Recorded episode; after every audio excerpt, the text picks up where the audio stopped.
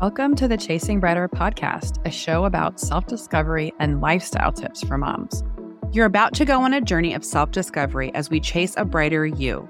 Every single week, we will bring you new episodes that will cover everything from lifestyle and tips to more serious conversations about grief, life, and hardships. This one is for the moms that have forgotten how to make time to keep their spark alive. Allow this show to be a reminder to always keep chasing a brighter version of you. Let's get into it. Hi, everybody. Today, Kelly and I are going to be talking about navigating adult relationships with parents and extended family. As adults, our relationships with our parents often evolve, and that presents new challenges and opportunities for growth. While we want to maintain a positive connection with our extended family, we want it to be fulfilling. We want to have healthy boundaries. So, we just want to give you some tips to ensure that these relationships remain mutually beneficial. All right, Kel, do you have family members that you struggle with relationships, maintaining healthy relationships with? I think that different members of my family I have different relationships with. Mm-hmm. And when I think about my family, I think also about my husband's family because I'm closer in some ways to them or I see them a lot more than my own parents, right? I think all of us have different relationships with our parents and other layers of the family network. Yeah. I think these relationships can be complicated, especially I think when two things. One, people have known you since you were a child and then they haven't updated their information about you. So they might still kind of treat you that way and maybe a little bit more of a disrespectful way. And two, when you've been in a relationship so long, so you and I have been in our relationships for 20 plus years. And so people knew us in our 20s, and now we're in our 40s. Again, not recognizing your growth or seeing that you've changed. Yeah. Well, and or they haven't. I, I agree. Seeing that you have changed and maybe they haven't changed. Right. So, you know, sometimes I think about relationships where you like grow together or you grow apart. I think about that similar to relationships with even my own parents because I'm in a very different, my life is very different from them, right? I've chosen a different path and I just have a different life. Also, as our parents get older, their value set evolves a bit too, right? So, and relatives as well, where our values start to change a little bit. And so it, it's one of those where you want to figure out how you can maintain a healthy connection with them mm-hmm. um, as your life changes. And I think that starts with for yourself, tapping into you and defining like what you want to communicate about, define and then communicate your boundaries.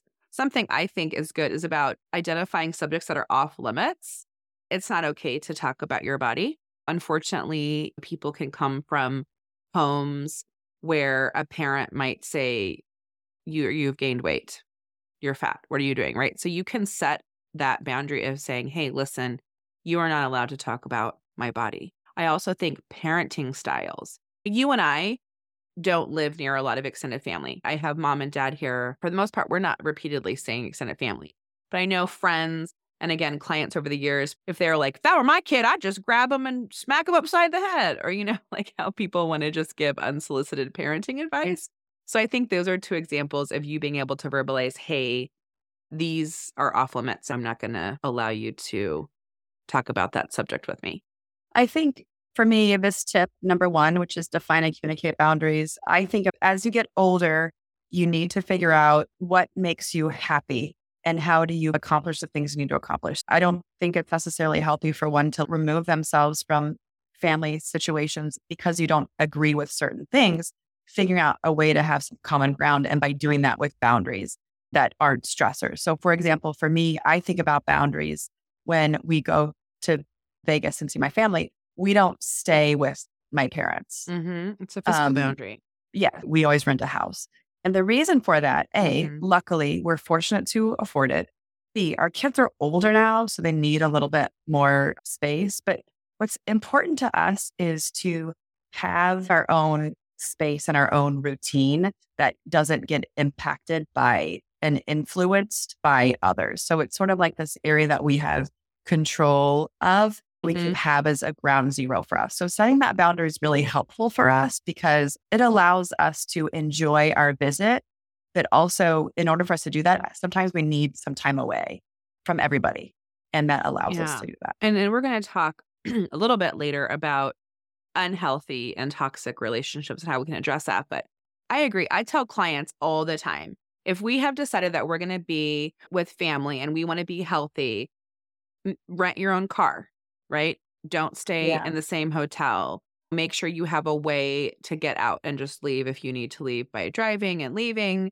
And so I like those physical boundaries. Then you have a place to go and self soothe and decompress because our families of origin are landmines of triggers, right? It can be very chaotic. It can be a lot of noise, right? And it's always things going on. And for us, that's not the pace of our life, right? So, like, we have a little bit of a quieter, slower pace in some way. And so it's like knowing that for us, it works better if we have that space. And we talked about that with Sophia Lyon in season one about making sure that you have a place to be mm. able to remove yourself and self soothe when you're getting together with family. I also think we look at emotional boundaries, right? So that we're being very selective of what we're sharing with our families. Yeah, that's tip number two, which is Mhm. sharing selectively. we just need to be careful. You know, if you're always going and telling your mother about your relationships and then your mother throws that back in your face in an unhealthy way, maybe we don't tell our mother all of the things, right? I think TV, movie, books, media put out this perfect relationship where I think particularly women are just very close and their mother's are best friend and you tell them everything. And I don't see that playing out very often in real life. And so we don't need to try to create something that's not there. And if you find that you are getting hurt feelings by talking to a family member a lot, then we need to find someone that's a safe space to talk to instead of and being again selective of what you're saying. 100% politics is a great mm-hmm. example of something where, you know, if you know somebody or any topic where somebody feels very strongly and it's counter to maybe your own thoughts or opinions, and depending on the type of person that they are, you want to be very sensitive to how you share things. We because I don't wouldn't think- like go to our father and say, "Hey, we're going to go to the National Democratic Convention Saturday." he would make a comment. Yeah. I think politics is one that's really difficult these days too, because it is so polarizing. Yeah. But even other things that you know, people don't know your full story. And if you're not seeing family regularly, sometimes when you're sharing things, you know, maybe the minutia of it is hard to get across. And so it can be misconstrued or it misconveyed incorrectly. And so I think it's just being very thoughtful about how and when to you know be open with with family And I think it is determining what level of sharing feels comfortable for you and then sticking with that. Yeah. And sticking with it can be hard and just being really conscious of that part of that is even sometimes when you're going into these situations to really be preparing yourself for what is it going to be like and how you're going to be practicing some of these tactics just so you can ensure the end of the day we want you want to have a very positive loving happy kind of interaction where you can something that is very much from love and I always think about is this coming from love and kindness? When I spend time with family, I want to have this feeling that I'm supported. I think the more thoughtful you are about how you share stuff, the more you can get out of that interaction what you put into And it. I think just to follow up with that, it's just meet people where they're at. Let's live in reality a little bit there. Let's not talk to the idealized version of this family member, but think about who you're talking to, how they've been in the past, and meet them where they're at. Does that make sense? Yep. Yeah, I think that's, but again, that's spending some time thinking about that, right? Yeah. Yeah. Being purposeful and impeccable Yep. with your word. And so the third of these tips is to seek support and perspective. So this is about building and maintaining healthy relationships. It's not easy. There can be longstanding issues and conflicts. Think about getting support. If there's a difficult relationship or there's a strain on a relationship, find other people to talk to, even if it's talking to a therapist, just to get guidance and perspective. It's been really helpful for me thinking through some of that, even just my relationship with my dad and how it's changed over the years. A lot of it is because he's become so conservative. And it's difficult for me because I felt like we grew up in a relatively modern household.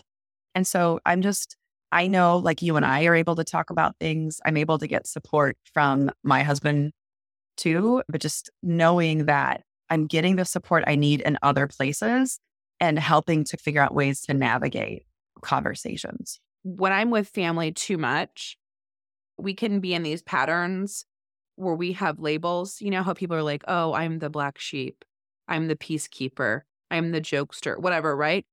So when you're with your family of origin, you might feel crazy. You know what I mean? Where you're like, Am I Yes, crazy? Am I it's so crazy? crazy. I didn't do anything. I It didn't say anything. crazy. And then they're like, Jessica, stop yelling. And you're like, not saying anything. And you're like, What? I don't think I was yelling. What what's happening to me? And so going to your support system, your tribe, your village, and yes, even a therapist, whatever, but just to say, like, this is what happened. Am I crazy? Finding those people that are like, you're fine. It's fine. That was not appropriate. That was not okay. Getting validation elsewhere can be really helpful.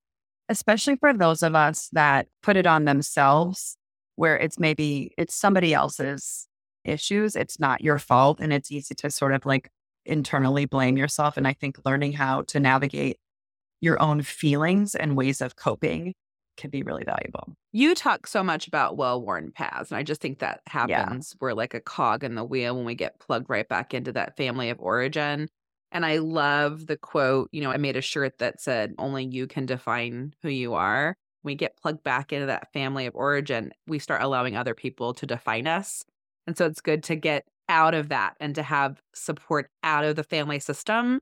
So you are with other people who know who you really are and can reflect back to you your authentic self. Yep. The fourth point that we have is really focusing on what you can control.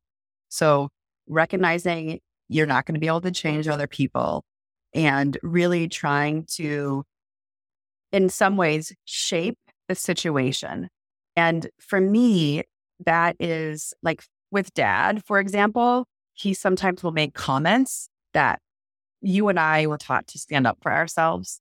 And so, because we were raised that way, if somebody makes a comment, especially him, that he's trying to like provoke me in some way, what I've learned is that I can't control how other people are going to react, but I can control how I'm going to respond to those things. And really learning how to not engage in conversations. If there is somebody who's trying to be a little more confrontational, trying to just disengage, because I'm with family, I don't want to bring on some sort of screaming match and drama. And so I've really been trying to just, if I, something starts to bother me, I need to move on and not engage on that topic and really try to reshape a conversation that also can be more inclusive. We talked about in our November book, The Art of Gathering, about really bringing people together and not excluding people.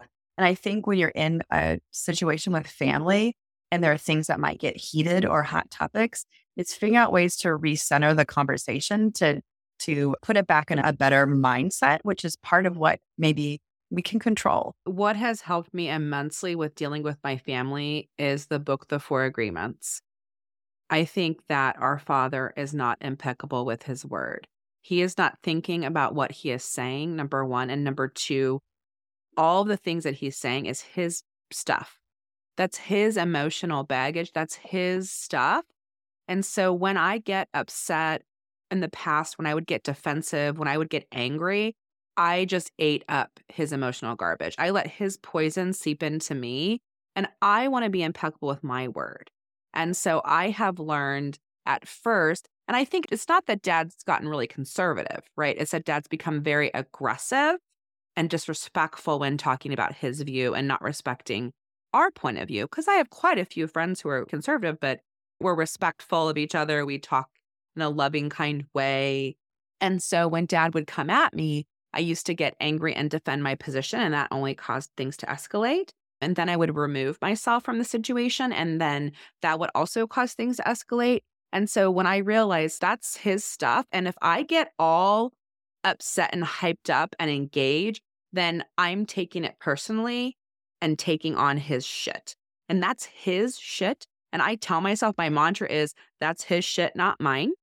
And so when I started just thinking when he gets really heated and coming at me, and I just find like a mental Zen space where I'm like, that's his, not mine. And he cannot define my reality. So my reality is love and light, and you can't come in my space. I'm not going to give you the power to come in my space and bring me out of love and light. And that has helped me so much in that relationship. And I know that I'm not saying that was easy, it was a two year process. You can prioritize your own growth and your own well being. You can practice yes. self care and you can yes. engage in all these other great relationships that you can cultivate with people yes. who support and uplift you. And the more you're in those healthy relationships and you're with those people and it's energizing and it feels great, then that juxtaposed to these other relationships makes you feel like, oh, I want to be with these other people. And I'm going to set some really strict boundaries around these people that are not uplifting me. I really enjoy spending time with family.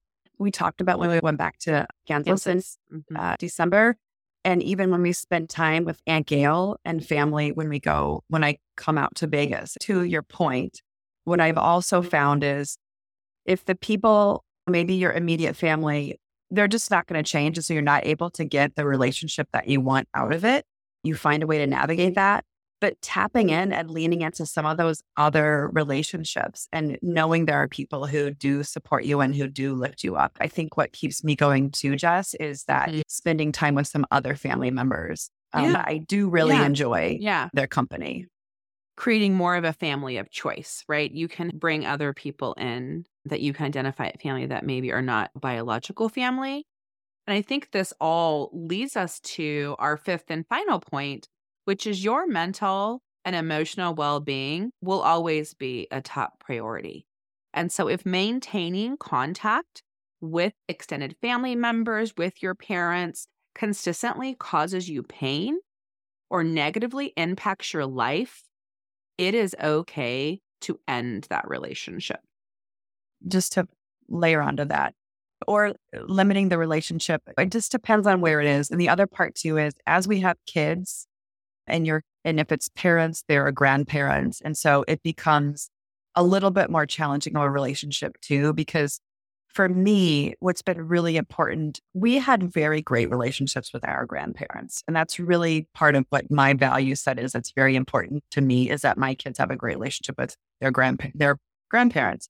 And so even though my relationship sometimes is a little bit more strained with my dad, I don't let that feed into my kids. I want them to see my father, their grandfather, in a completely different light and trying to nurture that. So that's a challenge too. If you have a relationship that is strained and that maybe causes you a lot of negative vibes, is how to navigate that when it comes to having kids too and figure out how to balance the two. Yeah, and I and like you said, you can set limits on it where it's like I'm only going to text my parents, I'm only going to meet my parents in public. There are ways that you're going to limit maybe I'm just going to send emails, whatever. There are different ways that we can really limit that communication. And I think for me, I can allow a little bit more chaos into my life. And I have talked with our kids when our father has not responded to the things in the best way, we can debrief about it and talk about it. And the way I approach like a lot of things, and I, just think there's like a spectrum, right? And I have friends that have a lot of dysfunctional relationships. I have friends that have cut off contact with a lot of people. And I don't think there's a right or wrong way, but I've utilized the way our dad handles things as a lesson to the kids just talk about how not to do things. This is why we need to self care, and this is why you need to go take deep breaths, or this is why, you know, whatever.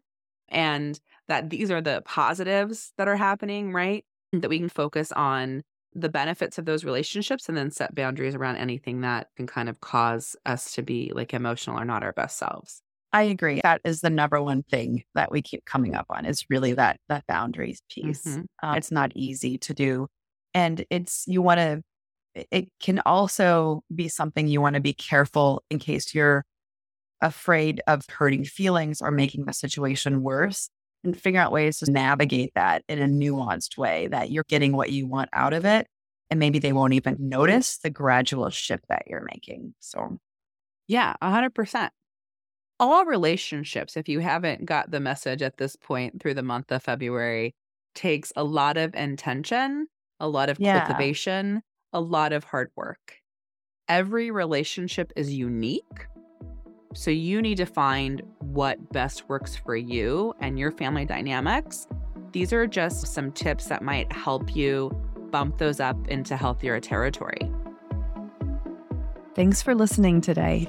Don't forget to subscribe so you can hear our latest episodes as soon as they drop. If you want to know more about Kelly and I, want to find more of our blogs, tips, tools, resources, check that out at, chasingbrighter.com. And we interact with you on Instagram and Facebook at Chasing Brighter. Thanks. We'll be here next week.